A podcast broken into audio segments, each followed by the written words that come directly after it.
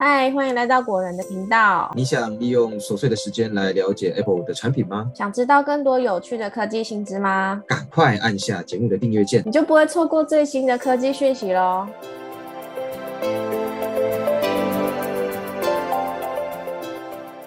嗨，大家好，欢迎来到果仁聊科技，我是 Silver，又来到果仁科技周报的时间。本周有七则科技新闻要跟大家分享，我们会提到 iPhone 十五 Pro，还有 MacBook Air 以及 iPad OS 等等的相关资讯。那有兴趣的朋友，欢迎继续收听。首先，第一则新闻是彭博社表示，历来荧幕最大的十五寸 MacBook Air 将在 WWDC 上面现身。长期关注苹果新闻的彭博社记者马克·古尔曼在他的时事通讯中透露，苹果已经预计在六月的 WWDC 上面发表十五寸的 MacBook Air。这是以软体为主的发表会，那比较难得会出现推出硬体的情形。但其实这也并不是苹果在 WWDC 上面发表硬体哦。在去年的发表会，苹果其实就推出 M2 版的 MacBook Air，还有 M2 版的 MacBook Pro。所以在 WWDC 上面看到十五寸的 MacBook Air 好像也不是什么太特别的事情。那根据报道，苹果第一款十五寸 MacBook Air 将搭载两款的 M2 晶片，这两款晶片呢都是使用八核心的 CPU，但是其中一款的 GPU 是八核心。那另外一款呢是十核心的 GPU，就类似现在十三点六寸的 MacBook Air 那样的配置。那十五寸的 MacBook Air 同样会有刘海，使用一零八零 P 的 FaceTime 前镜头，还有 MagSafe 三充电，还有 USB-C，还有 Thunderbolt 三的接口，还有三点五 mm 的耳机孔，以及 Touch ID 巧控键盘，还有 Force Touch 触控板，这些都跟目前十三寸的 MacBook Air 相同。在颜色选择方面，十五寸 MacBook Air 将会提供包括午夜色、星光色、太空灰和银色在内的四种选择。同样呢，跟十三寸的 MacBook Air 一样。那至于价格的部分，目前还没有消息，但果仁编辑推测，价格可能会落在五万元左右。毕竟十三寸八核心的 CPU 还有十核心的 GPU 就要四万六千五百元了。更大的荧幕呢，价格势必会再往上涨。第二则新闻是。iPhone 十五 Pro 最终版的 CAD 图曝光了，已经确定就是动作按钮加上传统的音量键。在众多 iPhone 十五 Pro 的相关传闻中呢，就属音量键设计最有争议，因为最早曾传言苹果打算使用固态按键，但后来又有报道表示因为技术问题，所以取消了这个设计。所以 iPhone 十五 Pro 的音量键到底会是什么样式呢？前阵子又有外媒表示。从 MFI 配件商那边拿到一张最新版的 CAD 图了，也进一步确定十五 Pro 应该就是动作按钮加上传统音量键的设计。那从 CAD 图可以看到，原本的静音键就像传闻看到的那样，会改成可自定功能的动作按钮，就像 Apple Watch Ultra 那样子的设计。那音量键呢，则是回归成传统的分体式机械按钮。而且以过去的经验来说，图源来自 MFI 配件商，可信度呢就比其他网络传的那些 CAD 图还要来得高。等于十五 Pro 的整体外观都已经大致定调了。过去传言的荧幕窄边框啊，还有机身圆角边框，也都在这份图上面完整的呈现。另外，今年的十五 Pro 从目前的传闻来看，应该会有蛮多的升级重点，包括更强的 A 十七芯片，以及 USB-C 连接副。潜望式镜头、钛合金边框等等。不过在正式推出之前，都还会有各种不确定的因素。那果仁呢，也会持续为大家带来更多的第一手资讯。第三则新闻：iPhone 十五系列 USB-C 也将确定了吗？据传言，USB-C 版的 EarPods 正在量产。在各种 iPhone 十五系列的传闻当中，我想 USB-C 连接副应该是大家最想要的功能之一。这几天，有位网友在推特上面接连爆料指出，苹果已经开始委托富士康来量产 USB-C 接口的相关配件，包括传输线与有线耳机 EarPods。自从 iPhone 七砍掉3.5 mm 的耳机孔之后呢，Lightning 接口的 EarPods 有线耳机油然而生，直到现在都一直还有贩售。那中间经历这么多的换代，iPad 也改用 USB-C 接口。USB-C 的 EarPods 却从来没有出现过。那上述的传闻显示，苹果将再次推出新版 USB-C 接口的 EarPods 以及其他 USB-C 相关配件。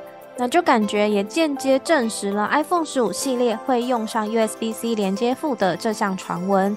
除此之外呢，之前还有一则同样是来自网友的消息。网友表示，虽然说 iPhone 十五系列会使用 USB-C，但如果没有搭配 MFI 认证的线材啊，或是配件，就没有办法获得完整的传输体验。也就是说，苹果可能会在 iPhone 十五系列的 USB-C 上面加一个独有的限制。变成苹果特规版的 USB-C，虽然说尚未有其他说法来证实这件事情啦，但这种做法好像真的蛮苹果的，只能希望呢不要发生，避免用户呢在使用上也不是非常的方便。再来是第四则新闻，iPad OS 十七的预测，我们帮大家整理了五大重点，还有支援的机型。距离今年的 WWDC 大概只剩下一个月的时间了，有关 iPad OS 十七的传闻还是没有很多。这或许表示苹果可能会将重点放在性能提升上面，而不是推出多少个新功能。所以今天果然要来跟大家介绍五个关于 iPad OS 十七目前已知的资讯，还有预测给大家参考。第一个是可能会有类似侧载功能的第三方应用商店。根据彭博社记者的报道，苹果很有可能会在 iPad OS 十七中引入第三方应用商店，并允许使用者自行安装应用程式，类似我们常说的侧载功能。这种让使用者自行安装 App 的功能呢，在 Android 上面已经存在很多年了。但对于苹果一直坚持的封闭式生态来说，他们一直很反对这样的做法，认为会导致 iPad 的安全性下降。但因为是欧盟法规的关系，所以这项功能可能只会在欧洲地区提供给 iPad OS 十七的使用者使用。第二个是客制化小工具的 iPad 解锁画面。iOS 十六推出的时候，苹果加入了全新的 iPhone 锁定画面。你可以在这个锁定画面上面加入小工具，有景深的背景，以及选择不同的字体呀、颜色来显示时间跟日期，让 iPhone 变得更加个人化。但这些功能并没有出现在 iPad OS 十六上面，而传言指出，iPad OS 十七的锁定画面呢将会加入这些 iOS 十六已经有的新功能。第三个是第三方浏览器可以使用自己的 WebKit。苹果过去虽然开放了第三方浏览器可以成为预设的浏览器。但是这些 App 都必然要使用苹果的 WebKit 规范架构，像是 Chrome 在 Mac OS 上面就是使用原本的 Chromium 核心，但是到了 iOS 啊 iPad OS 就要重新改写使用 WebKit 架构。而同样是因为欧盟的影响，苹果被要求开放让第三方浏览器可以使用自家的核心浏览器引擎开发，不一定要使用苹果限制的 WebKit。这样的改变或许看起来没什么。但其中像是 Chrome 或是 Edge，就因为必须要符合苹果 WebKit 的要求，导致在 iPad OS 以及 iOS 上的版本在效能上会有所受限，或者无法跟 Chromium 核心版本有着同样的表现。第四个是全新设计的控制中心。最早关于 iPadOS 十七的传闻，就是在说控制中心，大家都在猜，在这个版本呢，可能会推出全新的控制中心。不过这项消息在后续并没有更多的证实啊，也没有被否定，但是也没有更详细关于控制中心会怎么设计的资讯流出，所以目前也还不确定。那第五个是 iPadOS 十七的支援设备清单。目前有关支援设备清单的爆料指出，有三款现有的 iPad 将无法升级到 iPadOS 十七，那就包括 iPad Pro 的九点七寸，以及 iPad Pro 十二点九寸，还有 iPad 五。主要是因为这些产品使用老旧的 A 八或是 A 九晶片，那使用了同样晶片的 iPhone 六，还有 iPhone 六 Plus 以及 iPad Mini 四，也已经无法升级到目前的最新 iOS 以及 iPadOS 的版本。那以上就是关于 iPadOS 十七的预测，也让我们一起期待六月六号的开发者大会吧。第五则新闻是，Mac 上面发现了一款恶意软体，它可以窃取密码、文件、浏览记录还有钱包的资讯。有一款名为 AMOS 的恶意软体呢，最近被 Cyber Research 在 Telegram 上面发现了。当时一位使用者正在 Telegram 频道贩卖这款恶意软体的使用权限。那这款恶意软体主要的威胁就是会窃取使用者的机密资讯。像是说使用者账号啊、密码以及信用卡资讯等等。就目前来说，这款恶意软体能够存取 Mac 钥匙圈中的密码、系统讯息、桌面和资料夹里面的文件以及密码。那此外呢，它还可以渗透浏览器，像是 Chrome 还有 Firefox 来取得你所设定的自动填充讯息。像是密码、钱包还有信用卡资讯，而这款恶意软体呢，可以透过 Web 界面购买。